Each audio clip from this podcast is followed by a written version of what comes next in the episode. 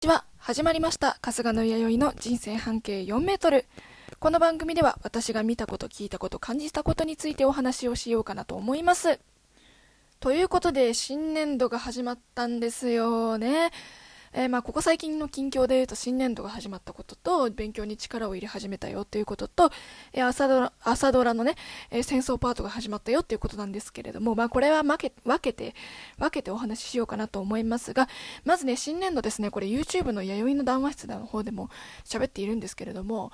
まあ新年度心がキリッとしますね、えー、心がキリッとするというかですね、まあ、なんやかんや言うたところで結局ですね私あの正月よりも旧正月よりも新年度気合入るんですよ。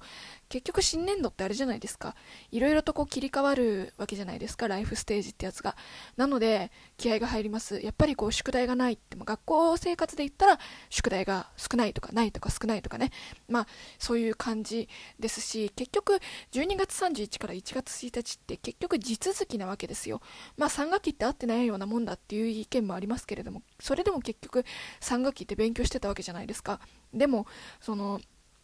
なんだろう、なんだかんだ言って、前の年号、まあ、今で言ったら2020年度って言って昨日まで続いて、続いて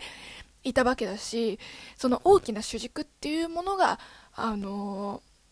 ー、まあ、前年度みたいなところがあったので、この大きな主軸が変わっていく、大きな主軸ってなんかすげえな、かぶり方がやばいな、頭痛が痛いみたいな感じだけど、まあいいよ。その軸が変わっていくのが、あの新年度じゃないかなと思います。で、私はこの新年度、まあ、来年の3月末までの話ですね。で、言うと、あとまず勉強をね、頑張らなくちゃいけなくて、その人生変更計画、人生革命人生革命宗教みたいな、人生が革命されるよ、改革されるよ、みたいな、人生改革みたいな感じで、あの、受験をやっているんですけれども、まあ、それを本腰入れていこうかなと、えー、思っております。まあ、この年度は浪人生として過ごす年度になるんじゃないかなと。もちろんね、えー、お仕事もこういうラジオもやめられないんですよ。やめられないので、で、まあ、仕事ももちろん続けていかないと食べていけないので、で、学費もどんどんどんどんどんどんどんどんもうあって損はないので、どんどん貯めていかなくちゃいけないので、仕事と勉強の両立っていうのがこの今年度の大きな、えー、テーマなんじゃないかなと思います。えー、落ちるよとか言われるかもしれませんけれども、まあでも、100万が一そこで落ちて、じゃあ進学断念しましょうってなった時も、他のことと仕事とってなった時に、それをやる上で、今年度もし何かしくじったらその反省も活かせると思うんで、今年度はもうまず前に突き進むしかないウェイということで、まあ、ロード・オブ・レジスタンス的な感じでやっていくのが私の、私の今年度かなと、えー、思っております。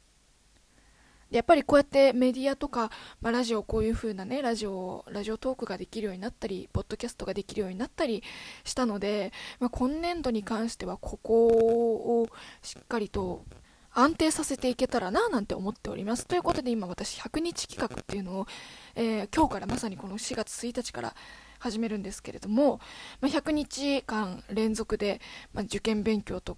えっ、と、まあ、17っていう生配信アプリやってるんで、生配信をちゃんとやることと、まあ、100日毎日ってわけじゃないんですけれども、えー、ラジオと YouTube もしっかり投稿していこうねって、まあ、だらける癖があったので、それをこの100日間でピシッとしていこうっていうね、えー、そういう目標がございます。まあ、100日間っていうと大体年度で言うと3分の1弱っていう感じなので3分の1頑張れば絶対この次の3分の2後半戦っていうのはいい感じに迎えられるんじゃないかと信じて疑っておりませんのでね、あの、そういう感じで生きていこうかななんて思っております。はい、じゃあ新年度の話でございました。じゃあ今日はここまでにしましょう。バイバイ。